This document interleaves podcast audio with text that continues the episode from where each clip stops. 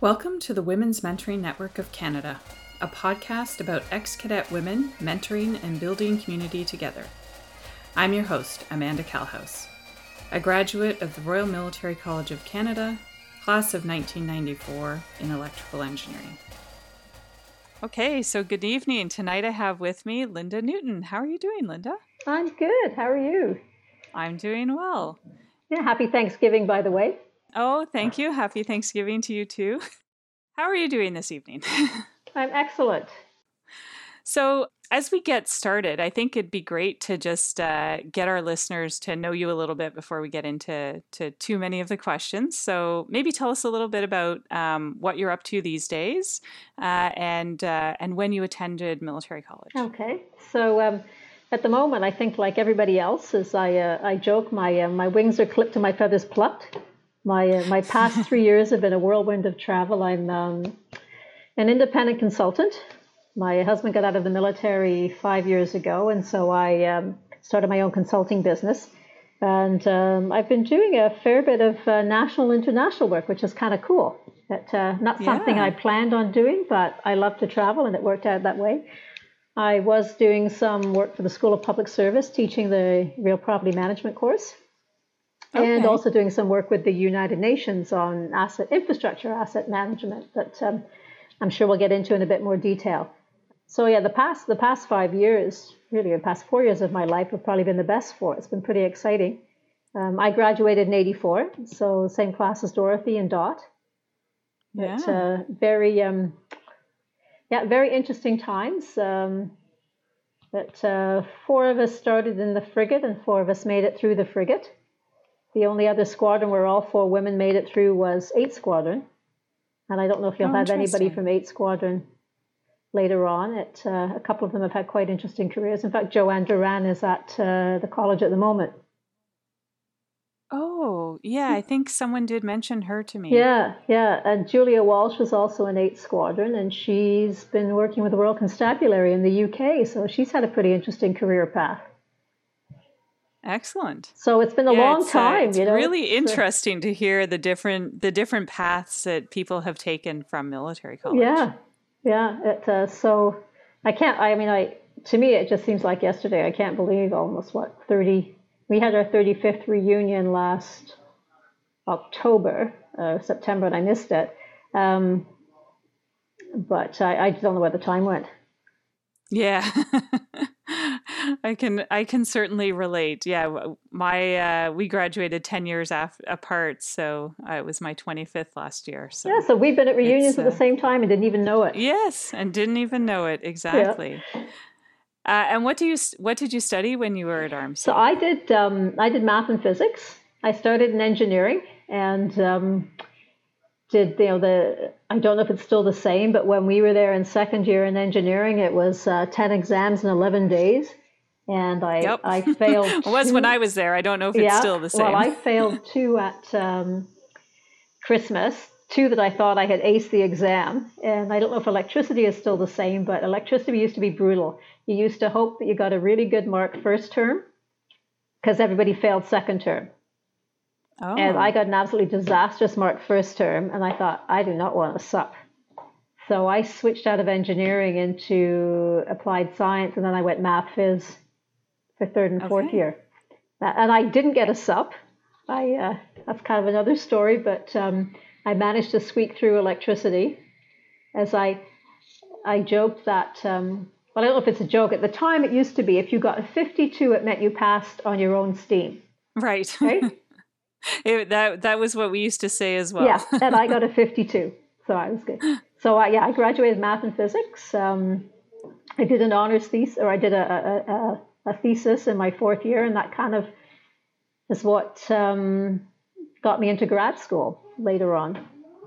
Oh, interesting. And what did you study in grad school? So I, uh, we're getting a bit ahead of ourselves, but I, um, after I got out of the military, I went back to university. So I was in the engineers, and I went back and did my master's in construction engineering at the University of New Brunswick. And um, as I was coming to the end of my master's, my supervisor, who was uh, quite a quite a bit older as a supervisor, asked me if I thought about doing a PhD, which I Okay. hadn't.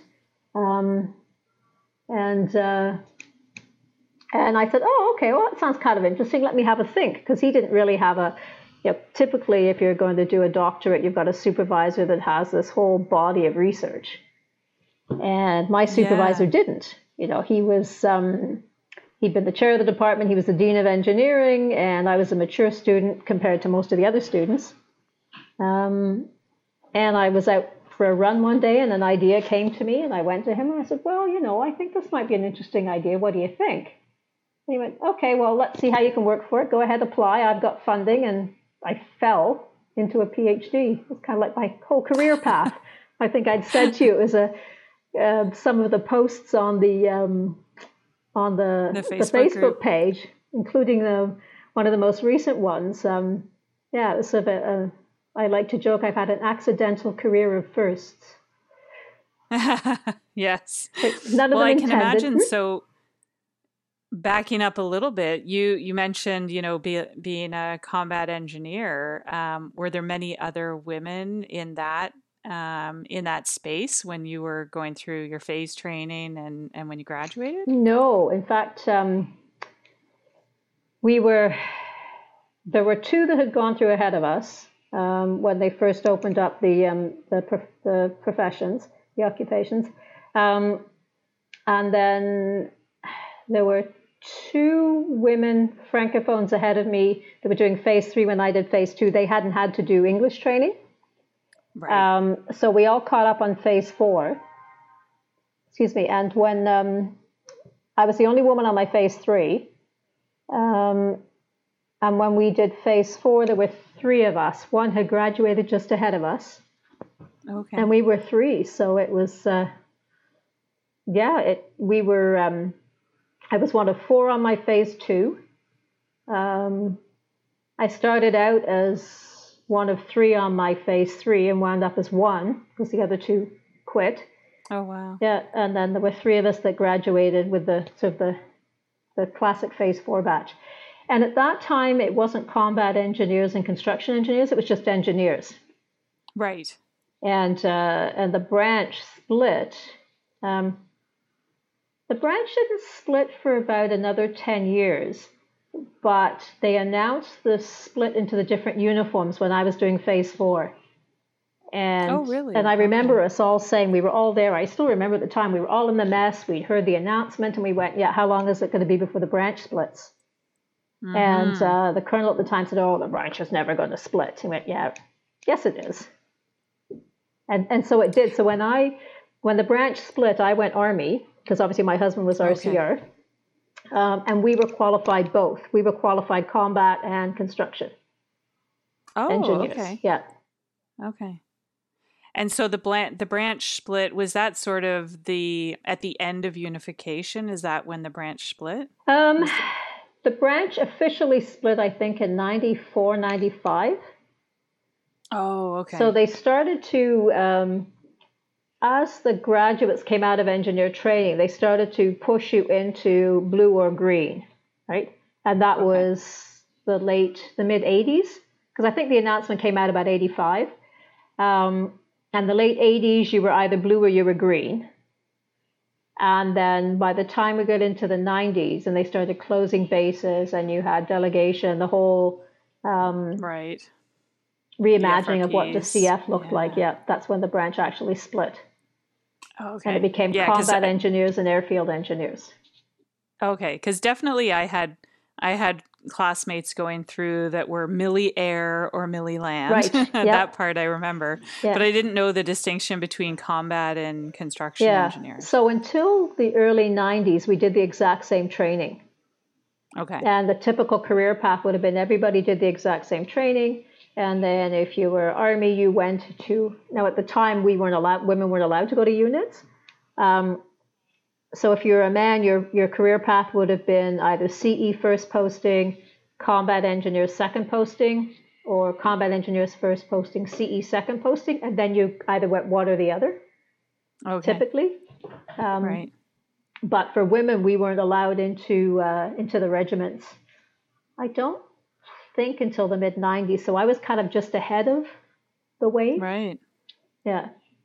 So so how did what did your career path look like then? Uh, you know, being ahead of that wave. Yeah, well, I went to um, so I first went to Borden, which was kind of cool. I had some interesting stories from there. I think one of them we talked about the other day about my draftsman.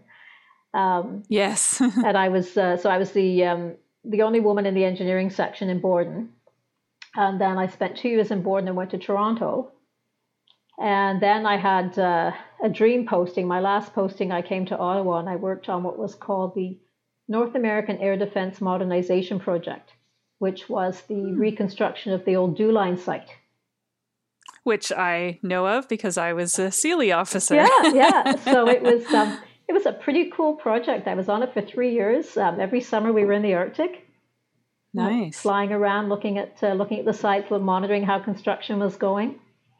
And it was it was after that project I took my release, but uh, it was um, yeah that was a, that was a, an amazing project to be on. So I did you know CE, I did project management, um, and I was supposed to go to Kingston, what was then called Foxhole U, um, mm. and I would have been the first woman in the engineers to go, and the timing was just really bad, you know. And I looked at it and I thought, oh, I don't know, this isn't going to be great. You don't. Um, if I don't go as a captain, um, I just I started to look at it not from a gender perspective, but what would it be like if I was just anybody in the engineers, and you turn down a career course, mm-hmm. and you don't go, and you know, what implications does that have for future promotions?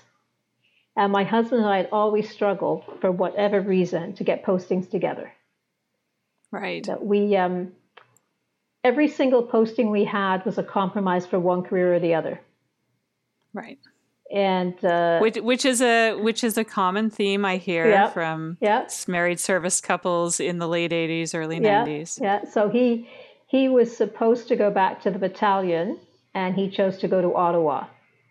So it's okay. an infantry officer. It's battalion, extra regimental duty battalion. Well, he went battalion, extra regimental, extra regimental, like kiss of death. Right. Um, and so we just thought, well, if you ever want to get back to a battalion, it's just never going to happen. You know, mm. he was hmm. going back to battalion in Gagetown. Um, so that's sort of what I chose to take my release. I had, you know, we had two young kids. Um, things were heating up in the Balkans.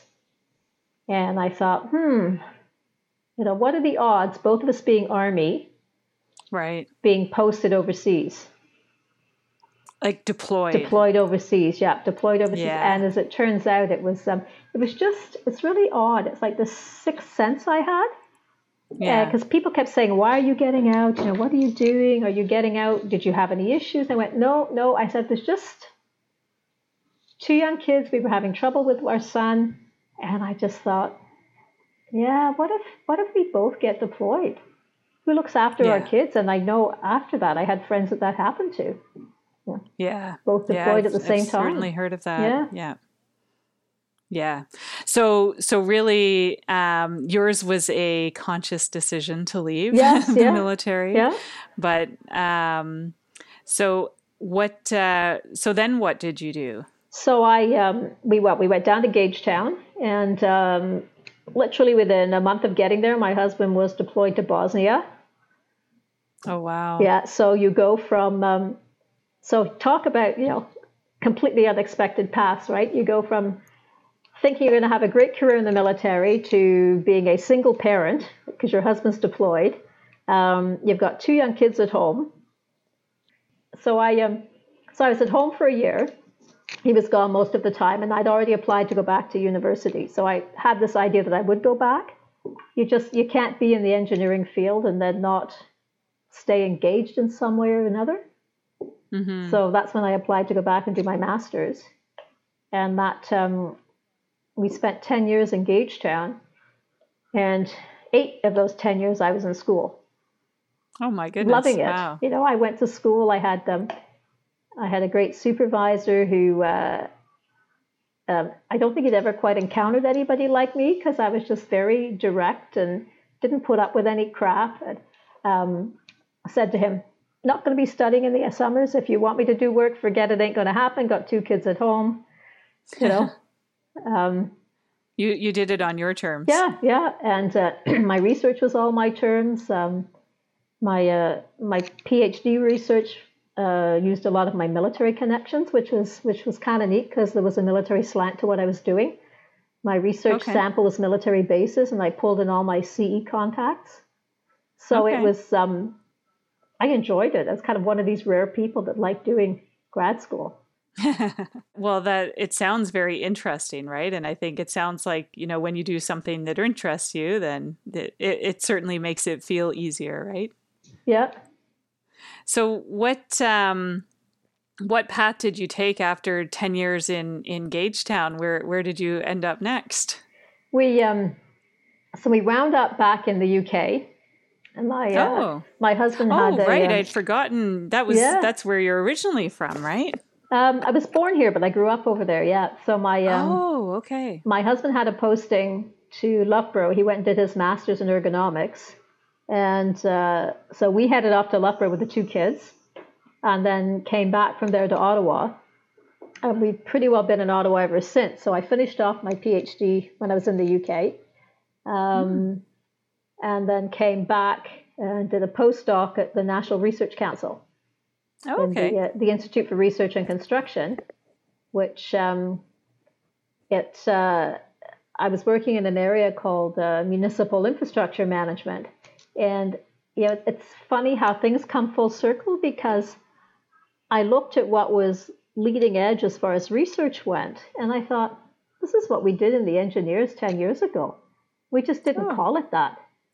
Interesting. So the whole idea of um, maintenance management and monitoring and condition assessment and using this to assess what you do and how you determine you know what you replace in subsequent years and we just never called it that you know, it uh, it was CE right right and it just so the experiences that I had for those eight years my training plus my eight years as a CE officer um, have really been the foundation of everything I've done since.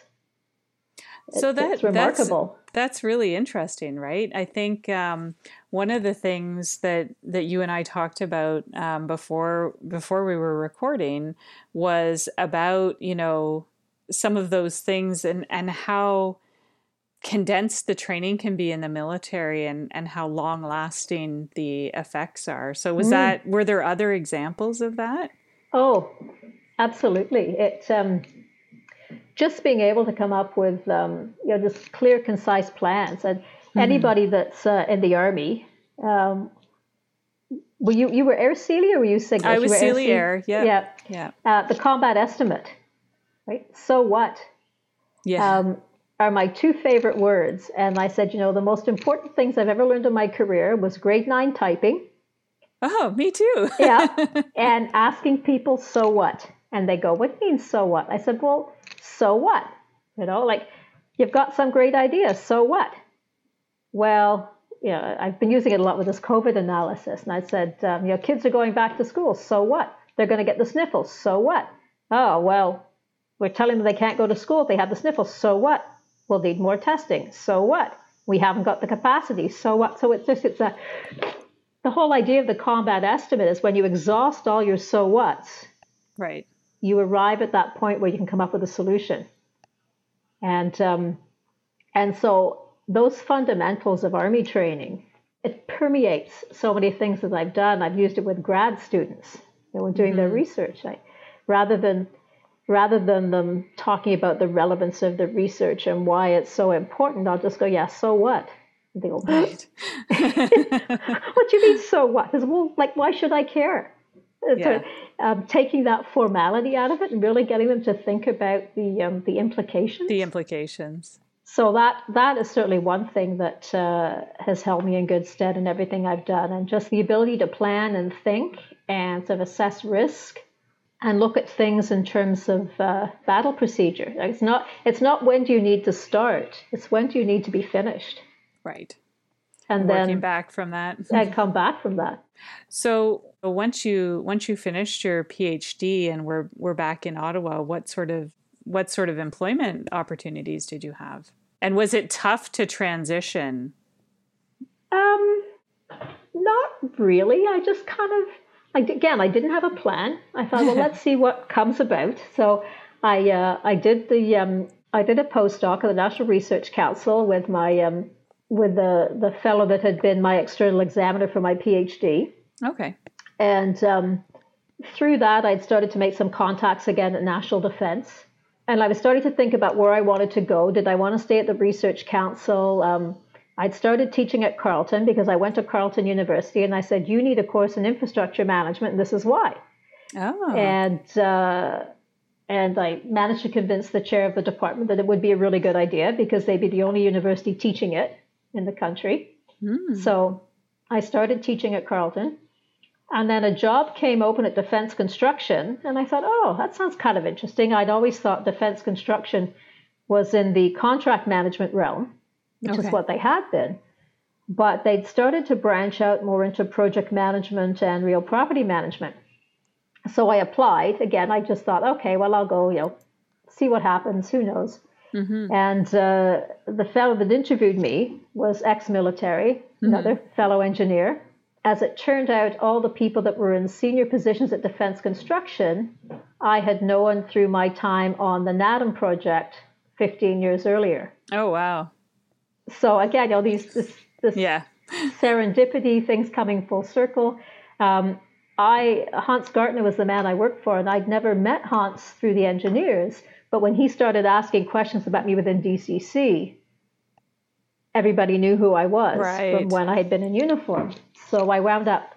I started out at Defense Construction working as a project manager, um, helping steer the capital program for national defense. And Okay. uh, but I started to get asked to do more and more real property stuff because again, everybody went, "Oh, Linda's at Defense Construction. She knows CE. Linda, what about this? What about that? What about this? Could you help us with this?" And um, at the same time, a gentleman called Steve Irwin, he was Brigadier General Irwin. He'd been the commandant of the engineer school. He came on as a senior vice president at Defense Construction. And defense construction had started to reorganize along service lines. So there was contract management, there was construction contract services, project management, and they had this other area called infrastructure support services. Mm. And um, I went to Steve one day and I said, I know what that is. He said, What do you mean? I said, It's this, right? It's CE, it's real property. And then he goes, You think? I went, Yep. Do you think there's a business in it? Yep.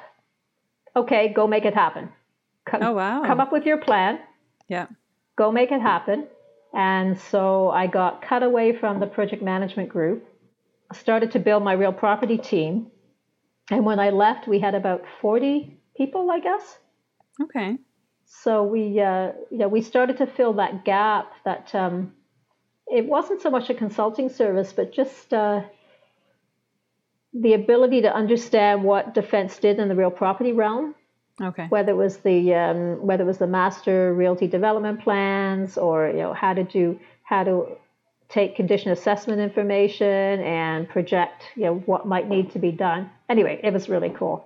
That's I just awesome. had a great time. I developed the service line across the country, which was kind of neat. I don't know what state it's in now, but um, so to to start something you know from Mhm. scratch and grow it was a lot of fun. And how long how long did you stay at uh, at DCC? So I was I was there until 2015, but in 2011 Okay. my husband got a three-year posting to London, England. Oh. So I, I um, gave up my group and the service line, and um, they let me work part-time from London. Oh, awesome. Yeah, and then I came back and I stayed working part-time because I wasn't sure what I wanted to do. Okay. I knew I knew Keith, my husband, was going to retire, and uh, and I didn't know when. So I thought, well, I'll just keep working part-time. And I joked that uh, I quite enjoyed like not having that stress of looking after people, and I uh, it made me realize that I liked to um, create things, but I didn't necessarily enjoy all of the the HR and the, the business management that went along with it. Okay. I, I just love to create stuff. Right. Um, and every once you got to that steady state, Yeah. you know, in the military, I, I think I, I joke that you get um, acquired attention deficit. right? Because after three years, because you get to, you move, to move every two to three years. yeah. Yes. Yeah. so um, so I came back and I um, um, I could never remember. This was my signal that it was time to go. I could never remember to take my lunch. Oh, okay. Every time 11 o'clock rolled around, I was wondering why I couldn't go to my kitchen and make my coffee. and I just thought, mm, you know what? This is a this is a big clue here. So that's when I um, I quit and I uh, started my own consulting business. And again, I had no idea what was going to happen. I didn't go, you know, I had no particular work lined up. Oh wow! I just um, made sure I had a good LinkedIn profile and thought, well, let's see what happens. That's amazing. Through all of you know all of those different stages, um, did you find was there much mentorship that you were receiving? And and if you were, was it mostly from men, or were there any women that were sort of yeah. going before? No, you? there were no women. It was all through men. I through didn't men. Think so yeah. No, and it um, and uh, there were two that stand out in my mind. There was um, there was a um, well, my my supervisor at UNB was amazing, um, and then there was another prof at UNB that uh, he was ex-military, but he'd only done I think three years in the engineers in the '60s. His name was Mike Gersha, and he was a really interesting guy. I looked, uh, I, I took a lot from him, and then Steve Irwin when I got to defense construction. But a lot of it was just um, figure out what's happening and just plod along. Mm. And I had to, but I was very lucky because I, two years ago, was it two? I think it was two years ago, there were uh, several of us. I'm a member of the Canadian Society for Civil Engineering, a fellow of the society. And two years ago, they decided to create an edition of Women in Construction. Okay. And so five of us were asked to write an article. And interestingly, all of our articles had a very different spin. Hmm. But there was a common theme in that three of us, um, even the ones that had had a few challenges, had never encountered anything significant. And when you started to look at, um, you know, what what we thought was made us successful in what we did, there was a common theme about acceptance, uh, male role models, because mm-hmm. none of us had any female role models. Right. And working with people that were able to learn as well from our experiences. Hmm. So, you know, I um, I mean, I was, I was I'm an only child, so my father always said to me, "You're going to go to university." Well, nobody where I grew up in England went to university. If you said you were going to university, they just thought you were, you know, being posh. Oh, okay. Oh, just there she goes, putting on airs again. you know, you worked in the mines, you worked in the pottery factories, and that's what you did. Right. Um, and then, as I went through, uh, as I went through my work career, whenever I would encounter um, situations that you somebody could say were discrimination, I just I would look at it and think. Um, where are they coming from? And so I, I, gave you my story of my draftsman that used to call me dear all the time. Yeah, please. Did we mention that when we talked? Yeah. Yeah, yeah, yeah. And he always used to call me dear. And one day he was in my office and I said, That's great. Vern, thanks, honey bunch. We'll talk tomorrow. And he stopped and he looked at me and says, What did you call me? I said, I called you honey bunch. He kind of looked at me quizzically. And I went, Vern, if you can call me dear, I can call you honey bunch. and he never called me dear again. And so, why is that a lesson? It's because he was somebody that could look at that situation and adapt. Right. Right. He wasn't someone that said, "Oh, you know, there's that stupid woman," or you know, "There's that lieutenant. She's only in a position because she's a woman." He looked at it and went, "Hmm, maybe she's got a point." Right. Now he, I had other, I had another man that was an absolute nightmare to have working for me. Um, but he was a nightmare to everybody, not just me because I was a woman. Mm, right. Uh, and so Vern could have been an absolute pill, and he wasn't. Like right. he was able to look at it from that perspective of times are changing. You know, she's got a point. Right. I had um, I had good mentors, you know, that were able to look at that, that were able to adapt. So I think I've I've been really lucky in my career that way. Right. That uh, you know, it's it's men's willingness to change when they realize they were wrong. Mm-hmm. Um, having mentors that saw me as a person, didn't see me as a woman. Right. And I think those are really um, those are two really important things, and that seemed to be a common theme with the five of us that were you know, wrote these articles. Is that what was it? That why were we slightly different, or why did we feel we? I wouldn't say we'd had an easier go, but that's not quite the right expression because a couple of them really did have a difficult time. But um, how did they? But but it but that you were able to persevere. That's right. But there was that common, like sort of that common theme to it. Right. Yeah. So, what sort of advice would you give um, to other women, you know, going through uh, their careers?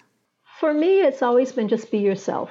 You know, uh, just just get on, and again, I, I've been fortunate because I've been in situations where I've been able to do that. But just get on and do your job. I, I certainly look through things a little differently than other people do, I think, but I guess the other advice is pick the hill you want to die on. Right. no, it's uh, my. Uh, I have a. I have two kids. I've got a son that's uh, at Calgary, the daughter that's in Edmonton, and that's always been my advice to her. You know, if you're really going to, if you're really going to dig your heels in on this, then make sure it's what you really want to dig your heels in on. Because you have to pick your battles. And we shouldn't have to pick battles, but you do. Yeah, I, I mean, I, th- I think that's that's advice that applies across genders. yeah, it, it's a, yeah. And so pick, you know, pick pick those, um, pick what's really really important to you. You know, and I, you might say, well, Vern calling me dear, and I thought, no, you know, I, I I've I've put up with this for you know, three or four months. Mm-hmm. Let's just see what it does. And it wasn't intended to be condescending, but I just thought, let's see where we go with this. Right. Um, I never had anybody else call me dear. Whether the word spread through the section, I don't know. right. he was the only one that did. Um, and I haven't, I haven't actually found too many hills I've had to die on.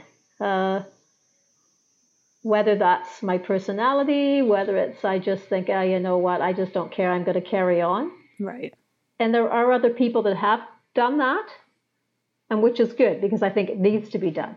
Yeah. Um, it no, just wasn't your hill. yeah, it just wasn't my hill.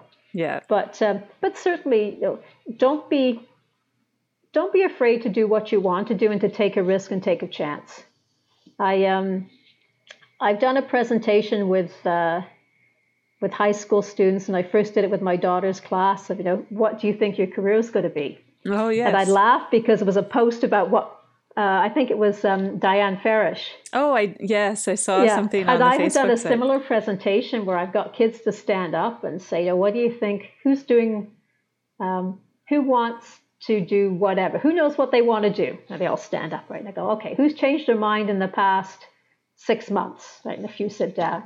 Who's changed their mind in the past year? You know, some sit down and go, who changed their mind in the past week? and then there's usually one person left standing, and I'll go, you're me. Right? I changed my mind in a day. That um, I had no idea what I was going to do, and I, you know, my military career was an accidental career. So some people plan. I've never planned, and I just it's worked out. Right. So don't be afraid of not having plans. Yeah. That that that makes sense as well. Actually, you, you touched on something that I, I did want to talk about, and that was how how did you end up in the military in the first place? You said it was an accidental career. well, it was. It's a little bit like um, like Sandy Hawes. You know, she said she um, you know, she was uh, she was getting too cold, and so she went into the recruiting center. Yes. Well, I was supposed to be studying for an algebra exam, and I liked algebra, and I was good at algebra, okay. and I was bored. so I had um, I had a good friend whose brother was in the ROTP program, so he wasn't at military college, and I thought, oh, I'll go check that out. Like they'll they'll pay for you to go to university, right? Right, and they'll give you money while you're there, and you'll have a job when you graduate. You know, I mean, I was Win, saving. win, I was right? win- I was working two jobs to save to go to university because my parents couldn't afford to pay for me to go. And um, so I went down to the recruiting center on this afternoon. I was supposed to be studying for my algebra exam, and uh, I said, "I've heard about this program, yes." And they talked to me, and I signed some forms. And I remember coming home and saying to my mother, and they set up appointments to come back and do the test, you know, the, Right. the whatever tested the aptitude test. And I came back and said to my mother, "Oh, I think I might have applied to join the army today." and she just went, "You did what?" and I told her a little bit about it. So I went. I did the aptitude tests. I did fine with those. I went and had my interview, and they said, um, you know, you had to put down what you wanted to study, and I wanted to study genetic engineering at Guelph. Okay. they said, uh, we don't need genetic engineers in the military. I went, well, okay, whatever. I um, and then uh, I'd had my first interview, I had my second interview, and the third time I went back, they said you didn't put RMC down on here, and I went, yeah, no, it's not open to women. I want to go to civilian university with my friends. yeah. Oh, but you can go. I went, oh, oh, really? What does that mean?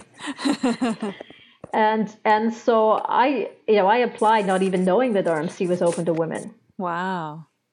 Uh, and it was a case of, I, I mean, I got the sense that if I didn't say I wanted to go, then they could wouldn't pay for me to go to university. Yeah. Yeah. And I thought, how bad can it be? Like, I still get money, I How still bad get a could it be? career. oh, sure, whatever, let's go. But, um, and so that's how I wound up in the military. That's, uh, wow. you know, it just, um, yeah, just it should have been studying. And so it's an interesting, you know, it's an interesting thing to use when I talk to kids to say, like, my entire life was determined in an afternoon when I should have been studying for an exam. Right.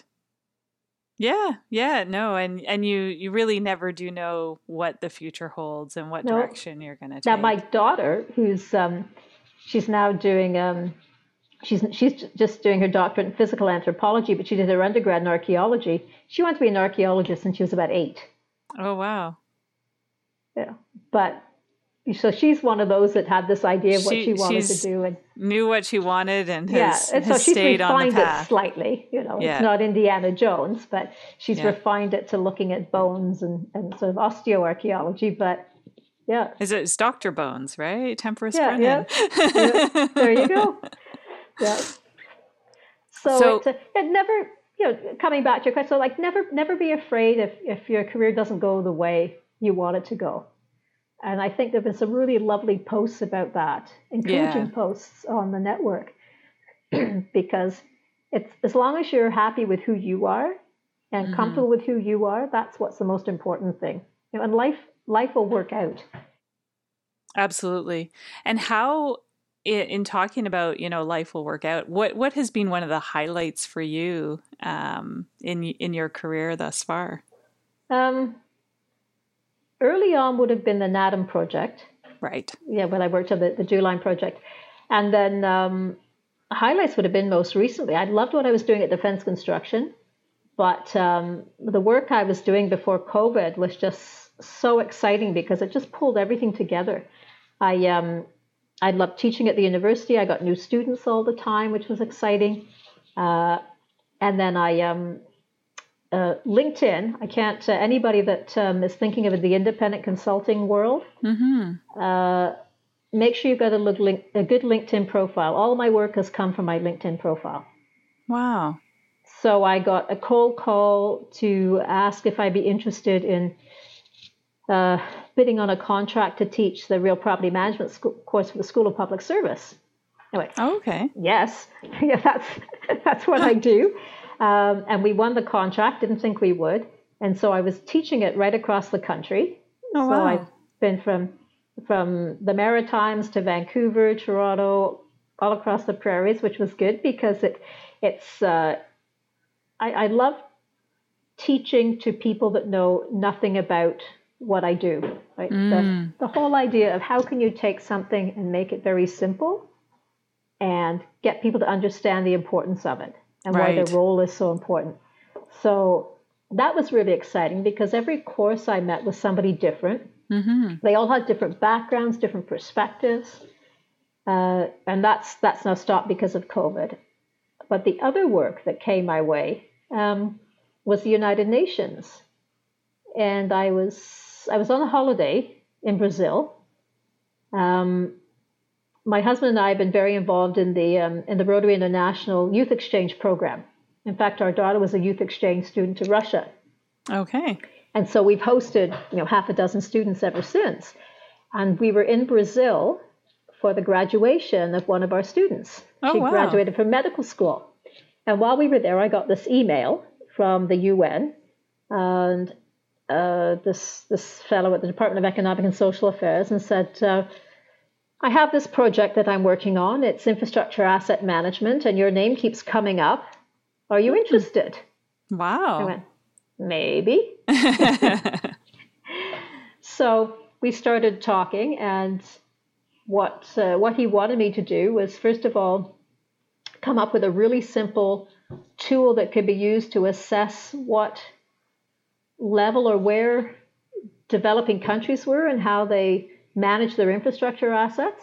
okay. Which again was really exciting because you had to simplify the terminology Right. you had to understand the culture and I love to travel. So my husband and I have done a lot of travel off the beaten path. And it's fascinating to me to try and understand other cultures and what does it mean for them. Right. I mean, uh, English, we may seem like it's a lingua franca, but we're divided by a common language. And having lived in the UK, Yes. Even and, and having our neighbors to the south of us, you know, you can have a simple word like running shoes, and it's sneakers, runners, or trainers. Yeah. So that was really exciting for me of how do I create something that could be understood in any English medium. And then from that, I had to develop a training. And so I went to four countries. He'd asked me to develop workshops. Well, Okay. I'm backing up a bit. So we had to then go and administer this diagnostic tool and write reports on where they were at and what they thought we thought they could do, really simple things that they could do. Right. You know, so if you don't have GPS, what can you do? Well, you could put up a map and put little pins in the map, you know, to, to indicate where you've got stuff. And then following that was training. And our four countries were Tanzania, Uganda, Bangladesh, and Nepal. So Wow. four very different cultures. Yeah. Again, talk about luck. But I've um, I've been very involved with another group in Uganda on a volunteer basis. So I knew Uganda so well. Oh wow. And this was one of our countries. Wow. So That serendipity uh, again. yeah, yeah, you know, this whole this whole circle of stuff. Um, so that's what I've been doing the past three years, and it's been really exciting. And then COVID hit, so we wrote a handbook. I was involved in writing that, and now we're looking at online training, taking what we've done into Latin America, again back to Africa, and in other parts of Southeast Asia. So it's just, and it, it goes back to those fundamentals that I learned in CE right. you know, and my phase four and my, my first two postings that um like to, it's just so cool to me. It So you know, I- I, get excited about this. So for me, it's been a real highlight to go and uh, and um, you know to be very. They laugh at my energy because they, they. What do you take in the morning? I just. Um, and then this kind of funny stories that'll come along with. I'll always bring my family into it, or I'll bring my mother into it, or you know, so to try and connect with them right. In a way that you're not this person standing up there with this, you know, this mask in front of you or this This persona. persona. And how do you, yeah, how do you connect with them? How do you relate with them?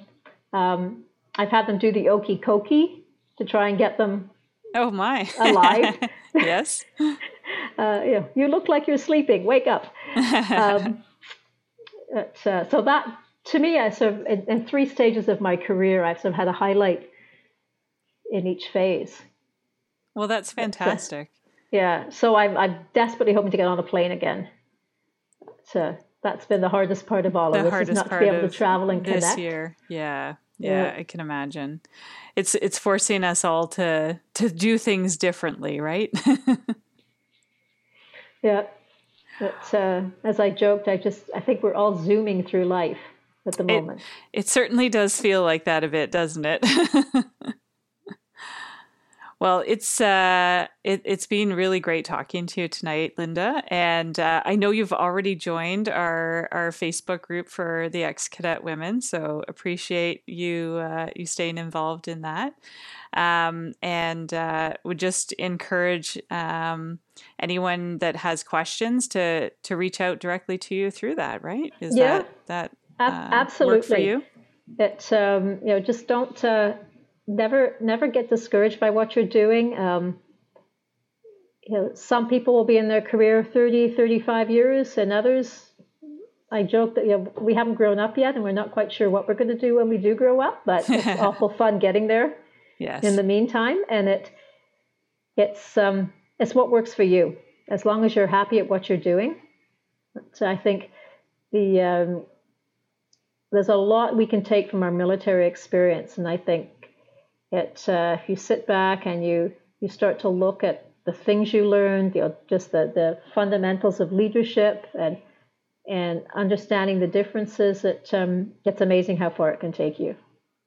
I I can't couldn't agree more and I think one of the reasons I wanted to to start this whole thing and and encourage others to you know sort of hear hear that and understand that about about those of us that have traveled through those those arches. Yeah, yeah. It's uh, it's a it's a, a good place to be from. Yeah, exactly. Exactly. Well, thank you so much for your time tonight. Oh, and thank uh, you, Megan. Have a it's been great talking to you. Yeah, I can't wait to hear some of the other podcasts. They're quite interesting. Awesome.